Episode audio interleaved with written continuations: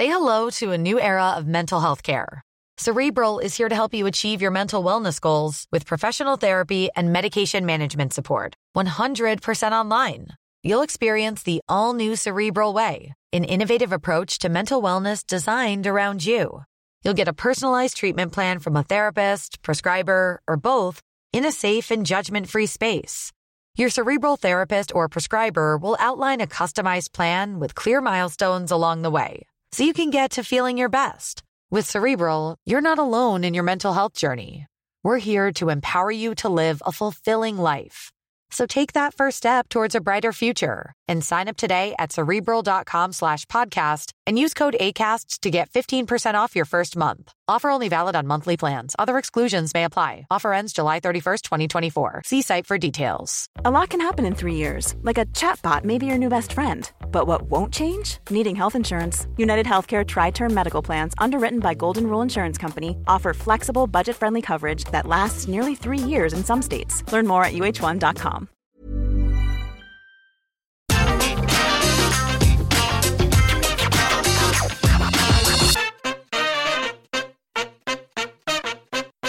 There is not much else we could talk about at the start of this week's retro ups and downs, other than the fact that we are covering No Way Out 2000, and when you talk about No Way Out 2000, you have to talk about the retirement of one Michael Foley. Now, yes, this didn't actually turn out to be his retirement. I mean, we all know that story. But do you know why he came back to the World Wrestling Federation? Because Vince McMahon rang up and said, Hey, pal, do you want to be the main event of WrestleMania? You show me someone that would turn that down, and I will show you a damn liar. Even with that, though, who cares? If you zone in on this night, you can see that Mick Foley was clearly intending to do this because it is etched all over his face from the moment you do see him until the moment he waves goodbye. His story is just the best, too. Foley was told over and over, You're never going to make it, you don't have the right look for professional wrestling, you should go and find something else to do. And as we stand here in the modern day, he is rightfully known as a legend, and that is not only very motivational, but it's damn inspiring. If you have had a career like Cactus Jack, Mankind, Dude Love, whatever the hell you want to call him, in fact, you would dream for a career like that.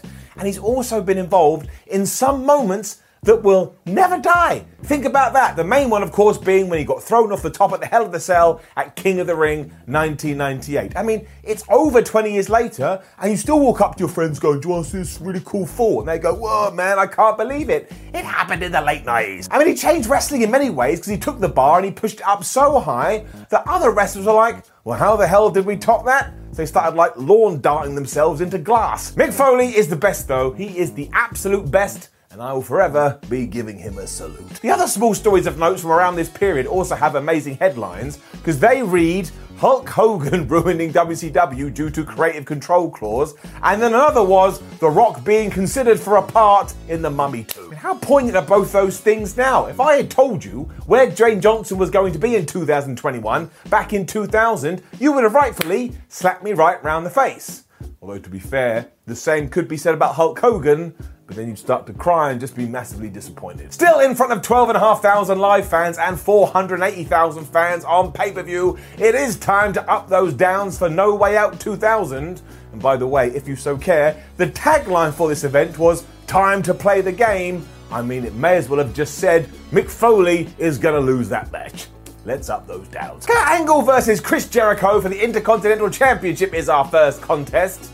I just want to talk about Kurt Angle for just one second. Because do not forget, he has barely started come February 2000, but he's already so good in the ring and he's got all the character stuff down. I mean, he is such a dick. And he's coming up with words like Euro Continental Champion. And as we all know, when you come up with dumb stuff in sports entertainment, we all just love it. Or at least I do. I like buffoons. This was also that bizarre period where Chris Jericho and Chyna had just become friends. But because Chyna was such a huge star, she would get an entrance of her own. So Kurt Angle comes out, and then Chyna comes out, and then Chris Jericho comes out, but then Chyna isn't in the match, and she just stands at ringside. Like, if this was the first event you'd ever watch, you'd be like, oh my gosh, the entirety of this thing is just going to be people walking down the ramp because everybody has to get an entrance. Jericho is also the champion here and looks so damn young, it makes me hate Father Time. It's absolutely terrifying, but I tell you, this is really fun. Up. I mean, they also go nuts. The height that Kurt Angle gets off a backdrop to the outside is lunacy,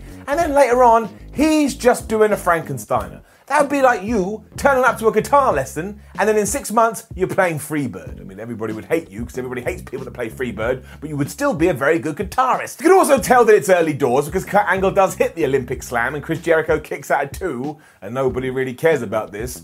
And really, this is an experiment of sitting down and going, I wonder when the Attitude Era will kick in, and it was around about eight minutes. Because Kurt just gets bored and goes, you know what, I'm going to get a title and try and twonk Chris Jericho right in the head, but the referee stops that, so Chris Jericho locks on the walls. But given the official had got involved, around about eight seconds after this, he goes down as well. Chyna then attacks because there is no official and we better do something with her, but she actually gets bumped to when Kurt Angle looks around and goes, oh my gosh, no one's watching me, so he gets another title. Chris Jericho jumps off the rope, goes straight into it, allowing Kurt to pin him for the one, two, three, and yes, become the Intercontinental Champion.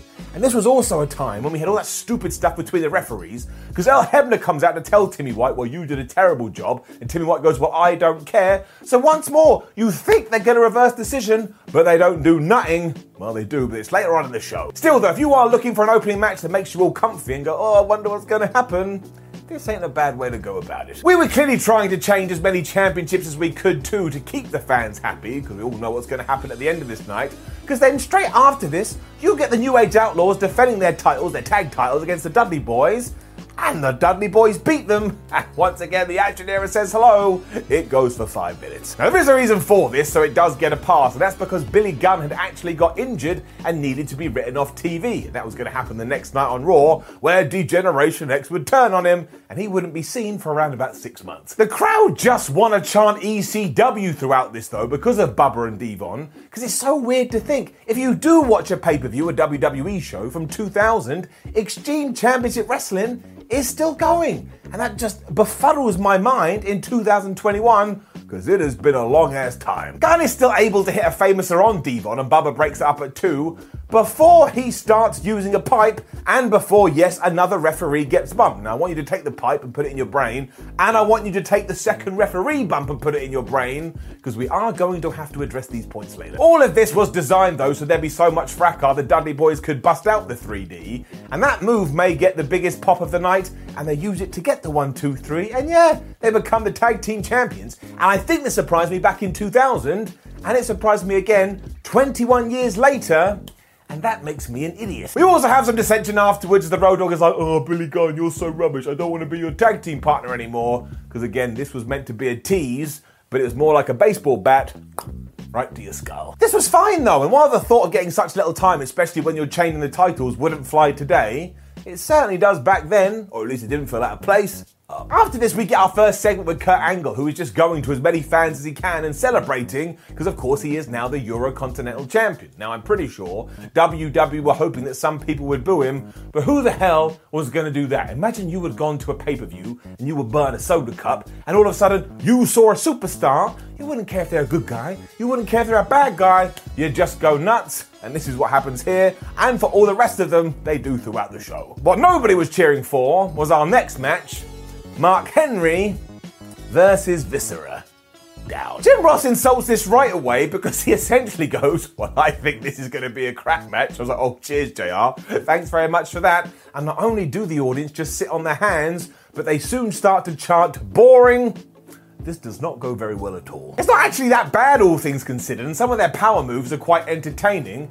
But the real issue is that towards the end, outruns Mae Young, and yes, this is when Mae Young was pregnant and within 24 hours was going to give birth to a flipping hand. But think of that as well. The story is meant to be Mark Henry is dating this old woman, and the old woman is so worried about her man that she comes out to confront Viscera, even though Viscera looks like he's eaten about 82 Mae Youngs. It did set Mark Henry off though, because Viscera decides, well, I'm just going to give you a big splash, and all of a sudden Henry is back to his feet. He gives Big Vis the big slam, and he pins him for the one, two, three. So I can only assume the narrative here is that love.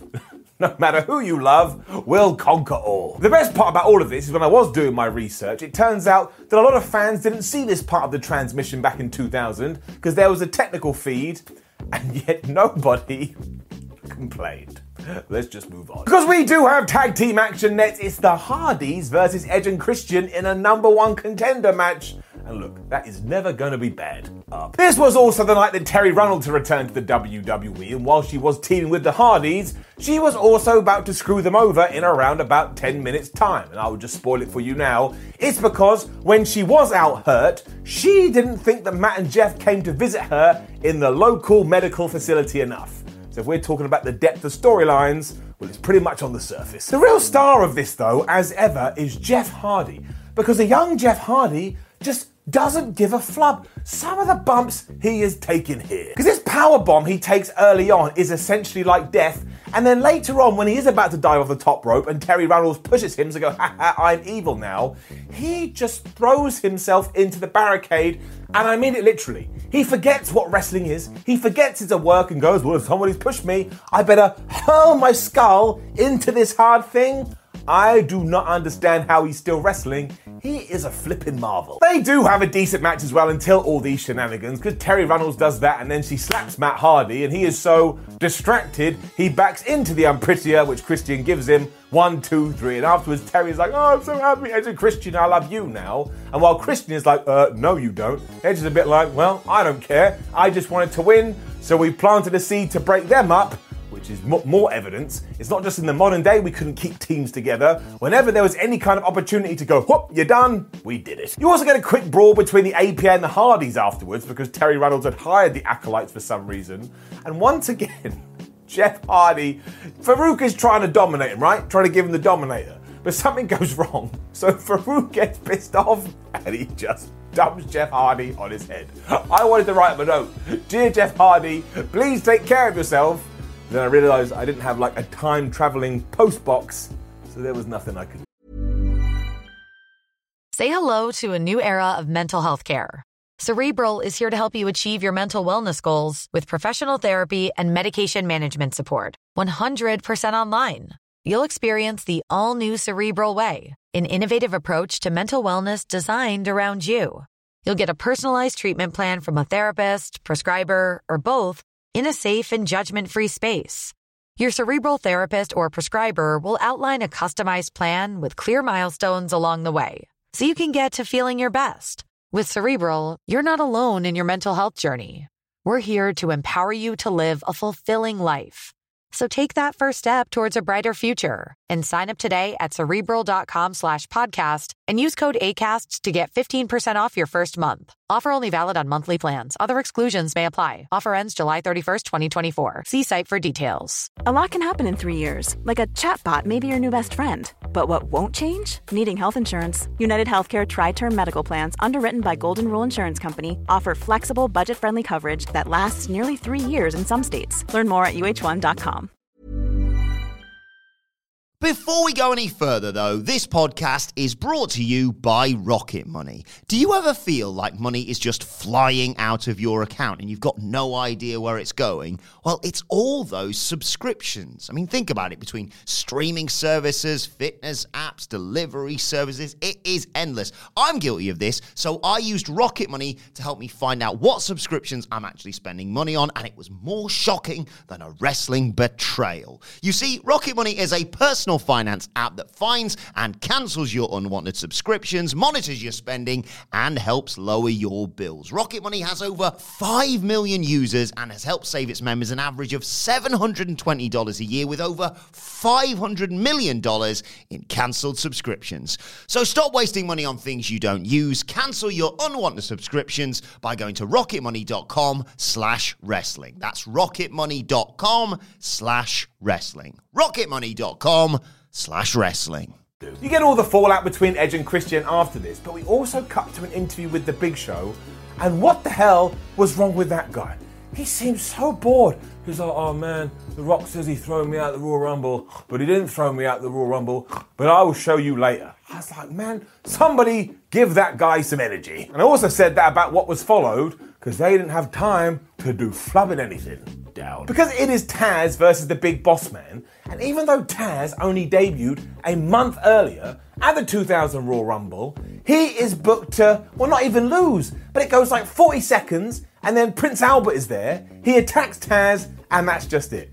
I mean, it's nothing. It's pointless. I didn't get it. I mean, it's all said and done before you can say Vince McMahon doesn't like ECW. And I get what we were trying to do here. Even though we hit him with a nightstick, and even though Prince Albert punches Taz right in the balls, he won't stay down. So we're meant to think he's a tough guy. But it is still two, no disrespect to them, WWF mid-carders beating up the dude that just debuted, who everybody loves. So it's quite clear that whatever we did have with him, we are just trying to end. And look, just go and find any interview with Taz. He will talk about this. He deserved a lot better. We then moved on to X-Pac and Kane.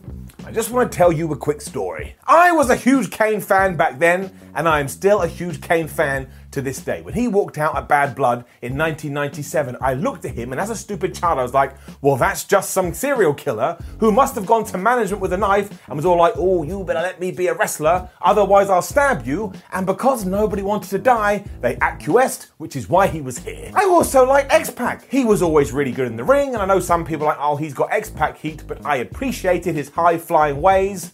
So what the flub was this story? Because for some reason, the creative team in 2000 had decided, oh man, what Kane really needs is a look into his love life. We should give him a girlfriend. I didn't need this. I wanted to see fire come from ring posts not go to bed at night thinking, oh man, but at least I know Kane is snuggling down with his babe. I also could never get over the fact that X-Pac made him talk for real, because when he used that voice box thing, my name is Kane, it was just so much more, well, it just suited the character better. So can you imagine how I felt when it turned out that X-Pac had betrayed his friend Kane and was having an affair with his girlfriend Tori. For some reason, it means they have to have a no DQ match because that's just professional wrestling and it makes absolutely no sense. And look, this does have its highlights, especially when Paul Bearer and Tori get into it.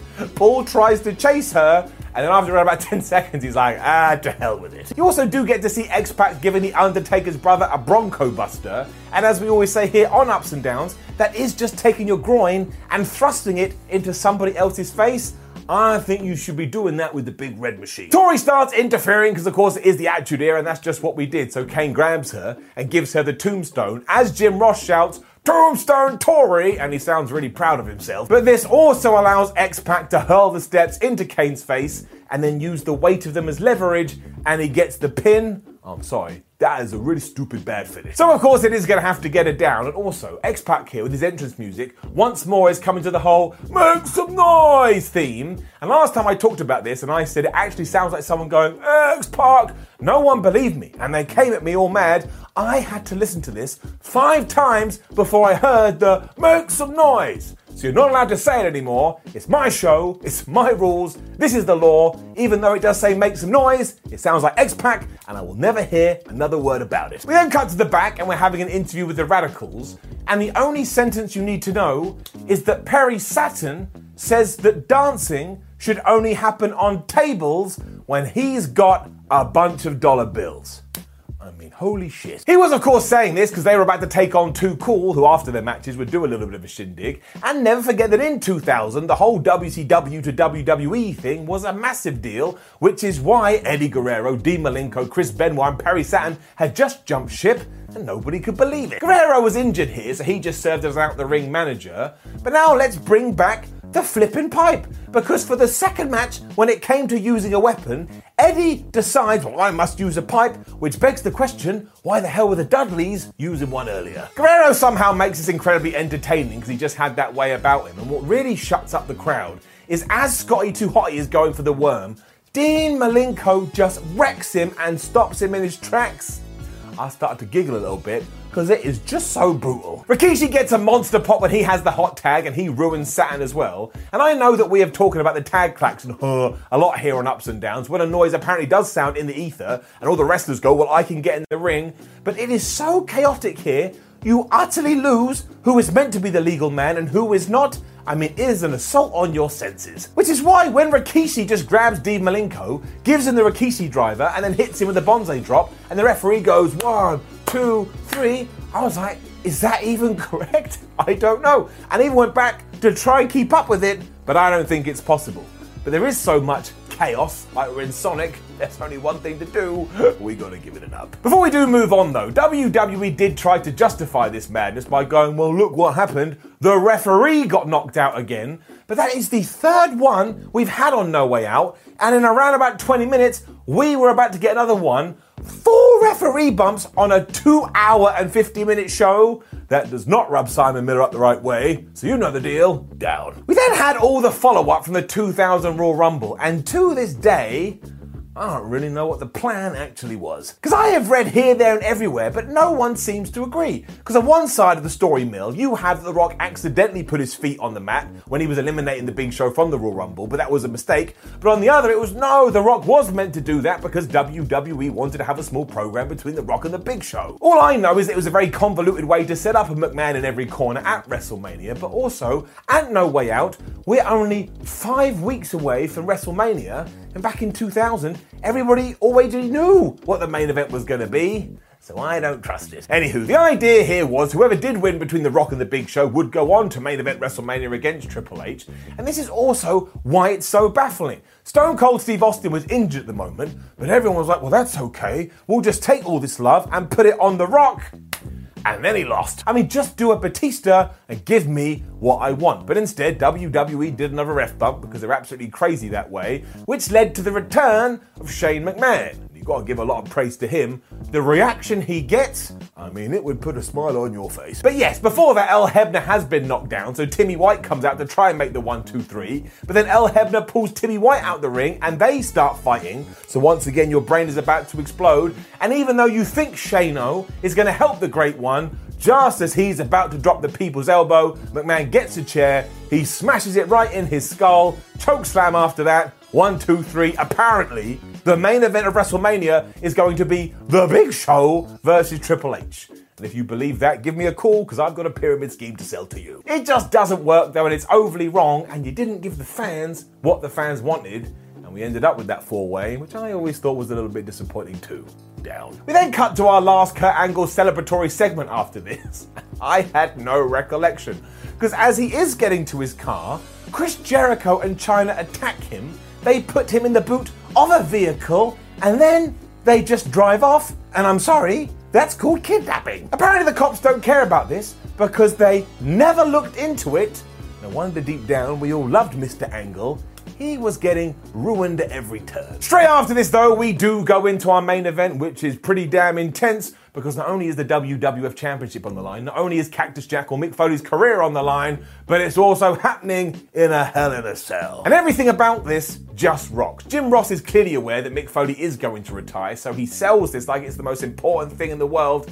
And the chemistry between Triple H and Mick Foley well, it is just wonderful and it is just fabulous. It's also the third or fourth time Foley had put in such a good performance that it had taken Triple H up to another level. Now, look, the game back in 2000 was already brilliant, but he just needed something to give him that extra edge, and he found it in this feud with Mick Foley. And by the end of it, you look to him and yeah, you're the best bad guy in the business. And of course, it has lost something a little bit in hindsight because you know that Mick Foley is going to come back to the promotion. But again, never forget why. The main event of WrestleMania. It's something that all wrestlers crave and all wrestlers want. I know that I would have done it, and I bet you would have done too. Despite the fact he's clearly in a bunch of pain and that his body is basically broken down too, Foley just does everything here in order to make this match a success. And not only that crazy bump that we will talk about in a minute, when they do bust out of the cell because there is a gimmicked wall, they climb up to the top. Triple H stands on Mick Foley's hands and he falls from the side through the announce table, much like Vince McMahon did at St. Valentine's Day Massacre in 1999. And I actually think that is a worse fall than the infamous one that ended the damn thing, because the way that he falls on it, his body just contorts in such a horrible way and it did not look like that wood broke very easily. They're then both giving and taking suplexes and DDTs on top of the cell, and I'm sorry, there is no kind of mesh that is going to make that comfortable. And I had completely forgotten that Mick Foley gets a barbed wire bat and he sets it on fire. And he hits Triple H in the head. I mean, what was he thinking? What if he had set a flame to Triple H's glorious hair? It doesn't happen though, because just as Foley is about to pile drive Hunter onto this bat, instead Triple H stands up, and yes, Mick Foley goes flying up in the air and then through the roof of the cage as he slams down into the mat. And much like AEW's Blood and Guts, I always see people complaining, going, oh, the way that he fell into the squared circle looks stupid, but I'm sorry, that is a part of baloney. When you watch the replays for this, it is a terrifying collision and you would have to have balls of steel to even think about it. The really fascinating part about this, though, is the gimmicking of the ring actually happened during the match. So when us fools were looking at the top of the cell going, oh my god, I can't believe they're fighting, you had WWE production staff getting all of this ready. I just think that's pretty damn impressive. I also love the fact that Triple H ensures he follows this up with a pedigree because he really wanted to sell the fact that Cactus Jack and Mick Foley would never die. But unfortunately, that is one move too many. He's counted out for the three, and Triple H and Stephanie McMahon get the hell out of there so Mick Foley can bask in the applause and the glory for one last time. Kinda. Foley sells all this wonderfully, though. I mean, his facials are absolutely perfect, probably because they are real. And if you can forget what happens afterwards, you may just find that you have a tear in your eye. Either that or you're cutting onions or you accidentally poked yourself in your eyeball. There are many reasons, but maybe you're just feeling emotional up. And as ever, before I do leave you, I will give you Dave Meltzer's Wrestling Observer newsletter ratings. Angle versus Jericho got three stars. The Dudleys versus the New Age Outlaws got two and a half stars. Mark Henry versus Viscera got a quarter of a star. Edge and Christian versus the Hardys got three stars. I mean, Taz and Bossman got a dud. I don't know how you get anything, it barely started. Kane versus X Pac got two and three quarter stars. Too Cool versus the Radicals got three stars. The Rock versus The Big Show got one and three quarter stars. The Big Dave didn't like that one. And the main event got four and a half stars.